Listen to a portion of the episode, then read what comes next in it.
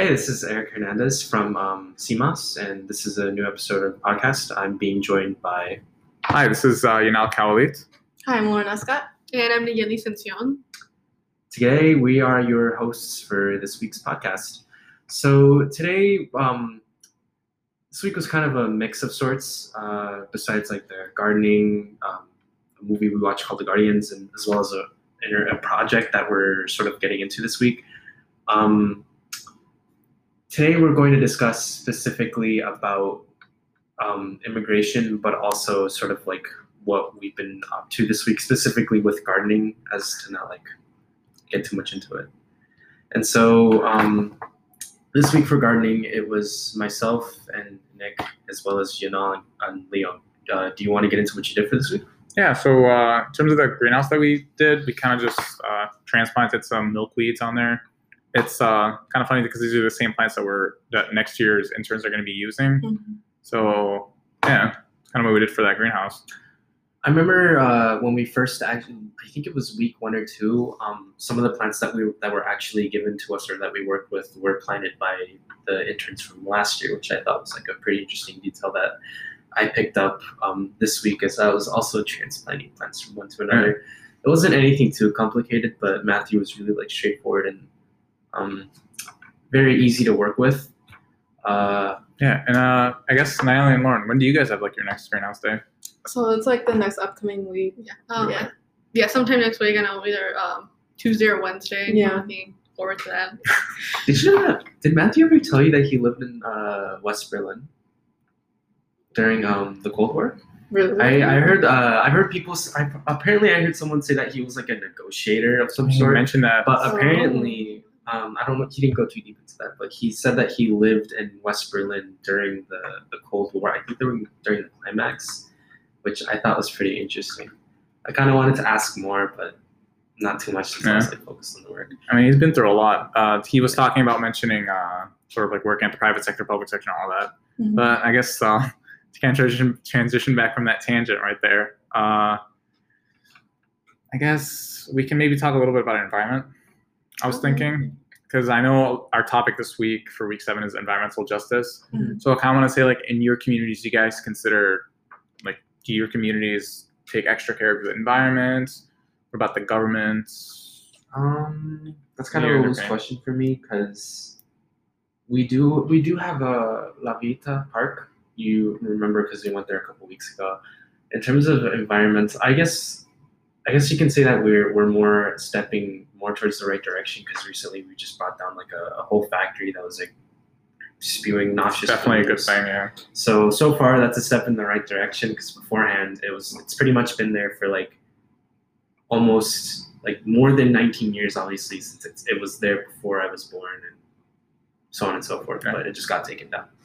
What about you guys, Tyler? Well, um, so the suburb I live in, which is like around the Schaumburg area, does a pretty good job. There's been like a lot of initiatives initiatives lately to like um, add more like recycling bins like around the neighborhood and neighborhood park. But what the real issue is, where my family is from, um, in Mexico, they're from like a small the highlands of Jalisco, and the gar- there's garbage everywhere. They're like they try their best.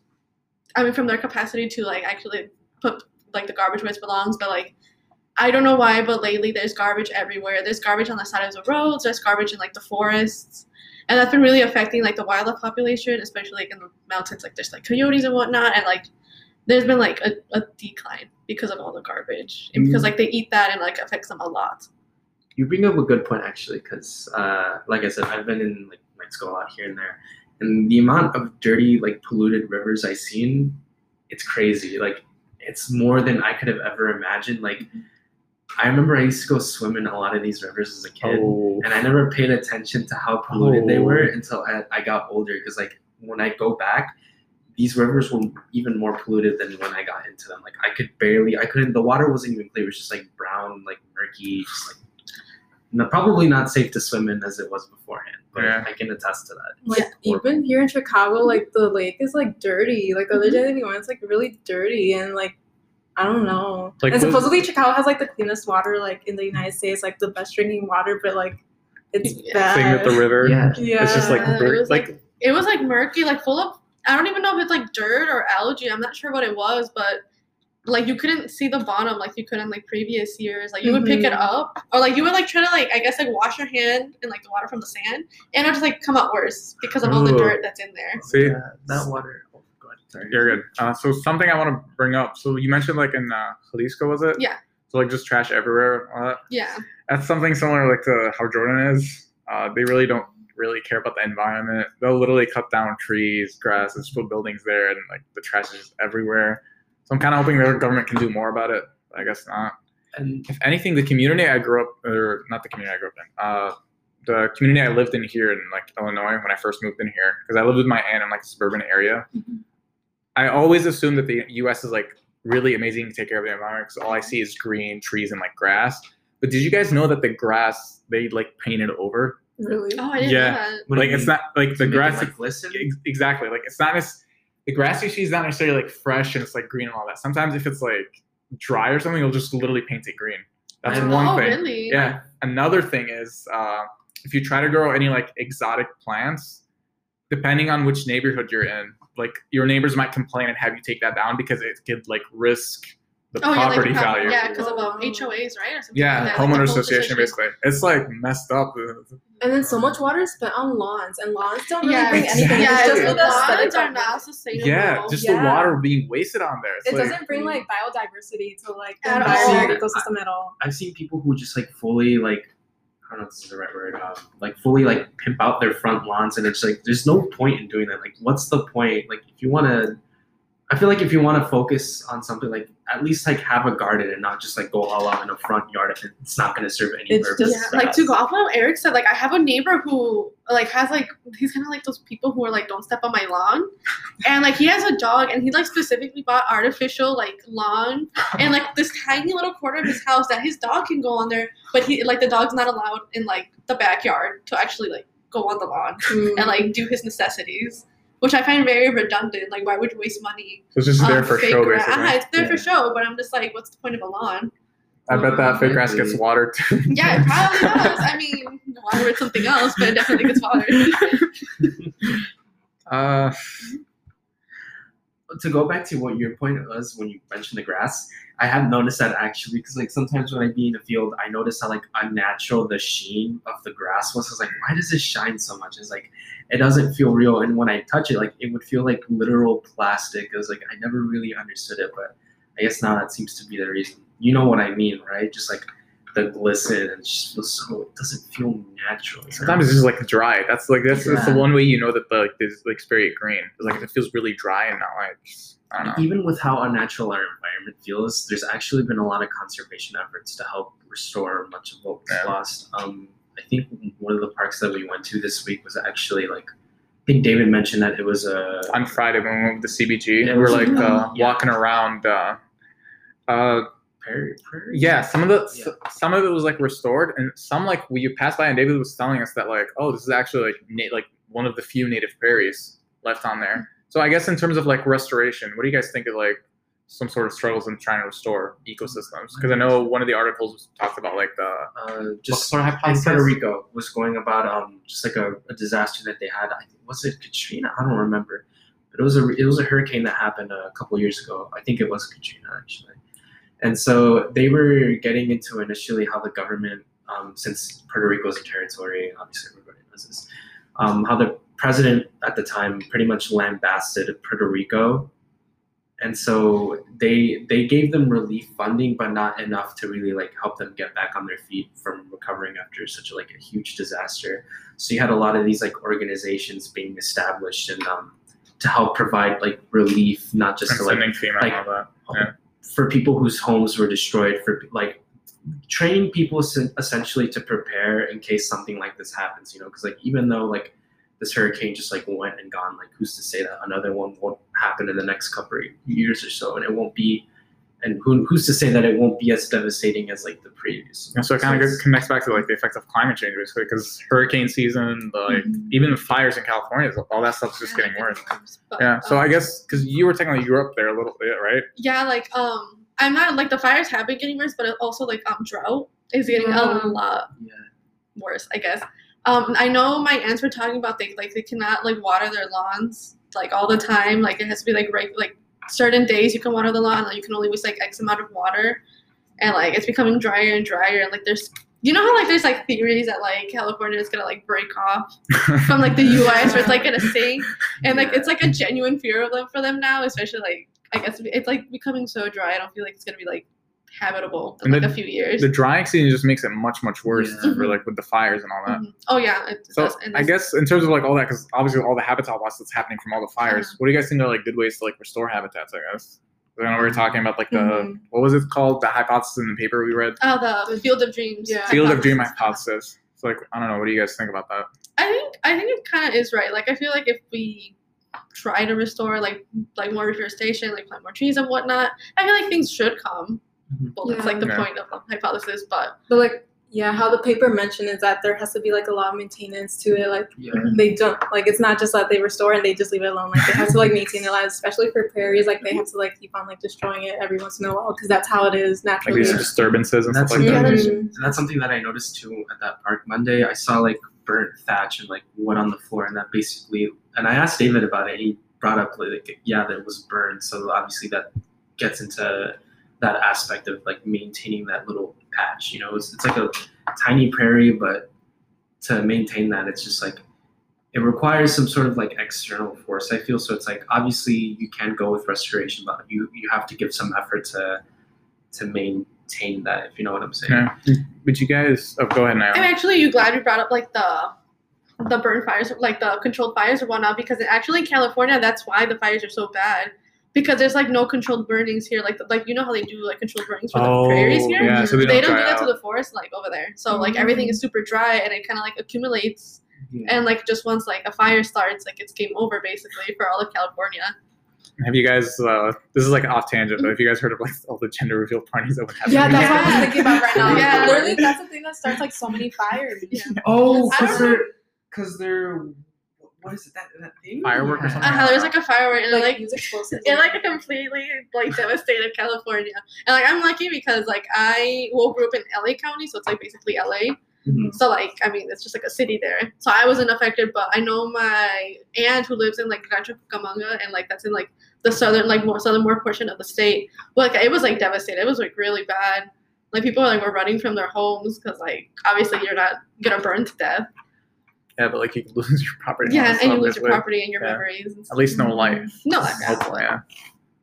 This also reminds me of that huge uh, fire that happened in Australia a couple years back. You remember that? Like, that I, was like, so like, I think it was last year. It was I think last it was like year, during yeah. the pandemic like, and everything. It was bad. Yeah. It was like what January, the whole assassination. February was like fires. Was it February or was it March? Or was it after I, the pandemic? It was. Started. I think it was before. The I think it was before, before the pandemic. Fires were before. Like yeah. it just everything. Like 2020 just seemed like a crazy year. Like we had like fires, like koalas and all that. It was so sad. Like there was videos of like all these animals dying, but I saw there were like some people were trying to save them, take them out of the fire mm-hmm. and all that, but it destroyed a lot of like the environment. And also, I think what was it like in South America? Like there was a fire too of like the Amazon Oh my god, yeah, yeah the Amazon burning. I love the Amazon, yeah. And besides already the cutting that's already happening there. yeah, then, like the deforestation there is pretty devastating. So mm-hmm. to kind of go from there to deforestation, I know like in the movie The Guardians that we talked about, how they were talking about like chopping, like how these people in the community. Do you guys remember the name of the community by any chance? Um, no, I don't mm-hmm. recall it, but I know it was a community in uh, Michoacan. Yeah. I think they yeah. said it was a technically an indigenous community. Mm-hmm. But I understand their point why people like during the movie they the co- community would come together and kind of complain that like, oh, why can't I lodge my wood if it's like for my home or like to make money? But like corporations can do that. Yeah. yeah. But I also get like it's like a conservation effort, but like you also have to live, but you also need the forest to live. Mm-hmm. And so it's just kind of like so hard to balance both conservation and you know yeah. living. I think they brought up a point that's like you can't. I don't know. I might be wrong. It's like you can't live in nature if you don't like if you're not outside if you're if you're inside all the time, like you can't really like appreciate or understand nature. And I feel like compared to like other countries, like maybe the United States or Australia, where it's like it's a little more easier to like maintain conservation efforts. And a country like Mexico, it's it's a whole struggle. Like there's a part in the movie where there was these dudes that were wielding like AK-47s or whatever other variant just to like defend the forest. And it's like sometimes when you have to like take things up to drastic measures, like sometimes like that's the only choice that you're left out with because if your government is not doing anything for you, like what else can you do? Like you To have do- to do things have to step yourself, yeah. and do it yourself. Or you might end up like I think it was Santos who got arrested and Mhm. was released five months later because I think the judge uh, acknowledged his right to protect the land. But can you guys imagine the cases of like what would happen if it was like maybe a different judge or how many people I- actually arrested? Yeah. I'm glad you brought that up, Erick, because I find it funny because they like the town was like on guard 24 seven. So what was the difference between like the guard that they have for the community versus just Santos protecting his like own Land. like his own land? I'm not sure what the difference was there or what like the trouble like caused. because they were like stealing his avocados and all that. Uh-huh. And, like he relies on that to live and for his family to like be able to live. That's a whole issue there too with uh with cartels. Like Leo brought that up. There's like a whole like war going on with like cartels like taking avocados. There's been a lot of stuff that's actually been happening um, lately with the cartels, and it's like it's not good. Yeah, the know? cartels are mostly when they mean big corporations. I feel like they're just kind of hitting to the cartels because in my town, like that's a huge issue. Like they'll rob people's like because like obviously I live in the highlands, so like doing lumber and like wood is like basically how people make their living, and like they'll steal like truckloads of like things, and nobody can say anything because it's like the cartel. So what are you gonna do? You're just gonna have to be like whatever they stole it and move on. They So have like- so much So we got like the issue of like basically deforesting because I think it was oak trees, right? Of what- yeah, I where, uh, oak trees. Yeah. it's like oak trees and then like avocados. and It's like people are just trying to defend their land and government's not stepping up because probably they're getting money. I assume. I- I would Yeah. assume. yeah. if Otherwise- they're- Something like that. if they're Yeah. making profit out of it, then there's no reason to like do Let's stop the system. That's how it's been, you know. Like noticing, like I said, noticing. I've been in the same communities for like so many years. Noticing how things don't change, like you, you kind of realize how much the government doesn't care, you know. Like seeing how people um, who are like at 15 that still don't know how to read. Like I've known people that lived in those communities that still don't know how to read and all that.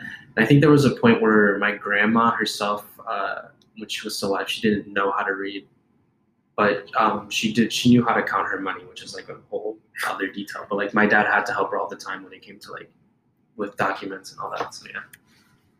I guess like in terms of the movie too, because obviously it's pretty bad with all like the cartels and Mhm. yeah, cartels, Yeah. corporations, and just and like again, it's just the sort of like the, the profit incentive with like just people are like to when you mention like in the communities they're saying like why can't I chop my trees like chop a tree down like most of the time they're just doing it for like sustainability.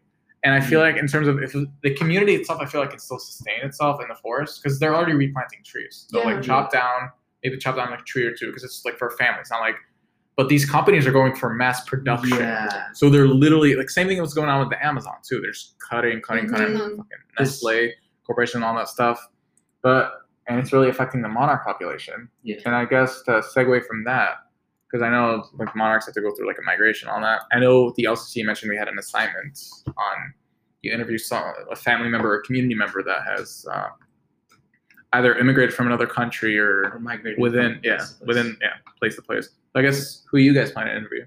Uh, Loren. Yeah, so I plan to interview my father. So yeah, he moved from um, Michoacan, Mexico, here to Chicago, Illinois. But he's actually also been to like North Carolina. He like worked there for a while, and he was like not with his family. So he like came over here when he was like about 19 years old. So he was raised over there. He still has a lot of memories from Mexico, and he's like always misses it and stuff like that. So I don't know. He, he has like a very interesting story on that. So I'm excited to like know more about it. Good to know. And Yeah, I'm also like Loren. I'm also gonna interview my dad. Um, he moved from Jalisco, Mexico, to um, California, and like just like Loren's dad from California, now we're living in Chicago. how long was that, if you guys don't mind me asking? I guess Like, Um, my dad came here like 1992 around there. Yeah. So it's been a while. Yeah. and my dad also came around the late '80s, early '90s, somewhere around. That. I can't remember the date, but you know, Yeah. he's been here a while. Uh, so my sh- initial plan was to do my uh, was to interview my father, but since he's busy, I can't really reach out to him since he has his like own business and everything. But it's like sorry for the flex. Sorry, that was like accidental. Anyways, let me get back to it. So my dad, uh, he was born and raised in Jalisco. Um, he was born in '69. He went to California for a bit, I think in the mid to late '80s, and then he went back. And I'm pretty sure that's when he met my mom, and then they went to Chicago, if I'm not mistaken. So like he's been from like place to place, and I'm pretty sure there's a lot more he's been to that I'm not aware of.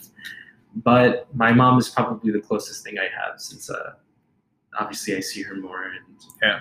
So I, I'm gonna interview. Do you know when they moved here? Uh, probably I, as far as I know, um, early '90s, because that's possibly early '90s or earlier before that, like in the late '80s, because that's um, my brothers and sisters were born here in the early '90s. So I kind of had the my original plan was to do my mom, but just because she's in Jordan, it would like complicate things a little. So I just decided to go with my older brother because I have two brothers, an eldest and like a middle child.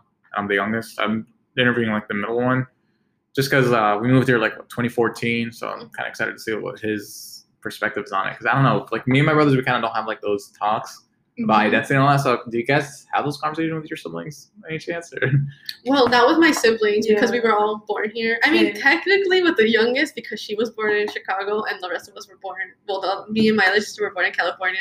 So we make fun of her. I'm like, ah, you're born. You're not. A, I was like, you're not a real because you know home. Uh, California used to be part of Mexico, and I was Yeah. like, you're not a real Mexican. You're born in Whole issue. Chicago. Yeah. But no, we're also joking. She's well, if you feel like you're Mexican, you're a real Mexican. Don't worry about that. but yeah, but other than that, it's mostly with like my parents and stuff like that, and mostly my dad because he was um he did come here, mm, you know, not in the best way, but now it's all good. Fair enough. What Yeah, mom? my parents like they never really talked about it, and like I don't know, growing up I didn't really think that was the thing, but then like you know with everything going on like in media, so I like learned about it more. I was like, you know, I started asking my parents about it, and they were like, yeah, like we came over here from Mexico, and so I'm always curious. I'm always the one that has to ask them. They won't tell me. I have to Yeah. actively ask them, and I think it's really cool to like learn about more about the history and how our family has been. Yeah, and kind of gets back to what the LCC was telling us about, like uh, validating the narrator, whoever they are, just to kind of get them more comfortable to talk about their experiences, especially if you're really interested and you want to know, know more about it. Yeah. What about you, Erick? Um, what was the question again? Sorry. So, like, basically, whether it's like with your siblings or with your parents, like, you often talk about identity or like their experience before, or is it sort of something you're about to do for the identity, first time? identity was something I had to discover for myself. Like my mom, my parents, no one ever talked to me about it. Like just radio silence. I'd say the closest person I've ever talked to when it comes to my family is my brother, because you know, like yeah, he came out to me a couple years ago, and I was the only person that knew at the time. And obviously, I haven't told anyone since, and he hasn't fully come out. So I can imagine the level of trust between you so it's yeah it's it's huge and so it's opened up more and more but like identity was something i had to discover myself for myself on my own mostly because it's like my dad was always he's always out and still is out of country like working and like um doing his like his, his business he needs to in order to like help us sustain and my mom's a stay-at-home mom so it's like i can't i mean i can talk to her but most of the time she's going to be doing other stuff and like errands and all that so it's like i can't really like i don't really have anyone to talk to I'm at a point where it's like everyone's like has their own things going on, and I have time to myself. So it's like I have to reflect, I have to think, and I have to Especially gets discover hard when discovering your identity itself is really yeah, freaking it's hard. I, it's like I've had to be a total like maverick about it. It's like there's no one that's gonna like, you know. I mean, and in the future, I do plan on talking about it. You know, Yeah. no one's gonna tell you what to be. You have to like figure that out for Yeah, yourself. it's just like- for the most part. I would say my dad a little bit, but mostly on my heritage, just to like, just like that teenage talk. Like, yeah. And I guess up- final remarks, are you guys excited to, Oh, conduct the interview or? I had a question. So Go in a sense, um, I also thought about it in my own terms. So even um, in some ways, we do feel like monarchs because uh, at some point in our lives, we do go from place to place. Yeah. So So I guess as uh, I mean, yeah, because it definitely relates to like the monarchs and all that. So I guess as final remarks, do you guys have any? Are you excited to do the interviews? Yeah, I'm excited to like just like share the story. Yeah. uh, I'm excited. The only thing I'm not excited for is transcribing from Spanish to English because I know for sure Yeah. I probably make, hit some translation errors. Yeah. Yeah, well, so just like Erick, I'm not excited about the bilingual transcription I'm gonna have to do, but I am excited to talk to my dad about his story. Even though we talked about it before, like my dad's, I'm thankful that my dad's very open. That's He's good. never been like quiet about like, and also because I milk him during like my essay, so Yeah. I ask him a lot of stuff. But yeah, I'm very excited to talk to my dad about his immigration story. Okay, and uh, that's it for our podcast. Thank you for tuning in. It's time for us to tune out.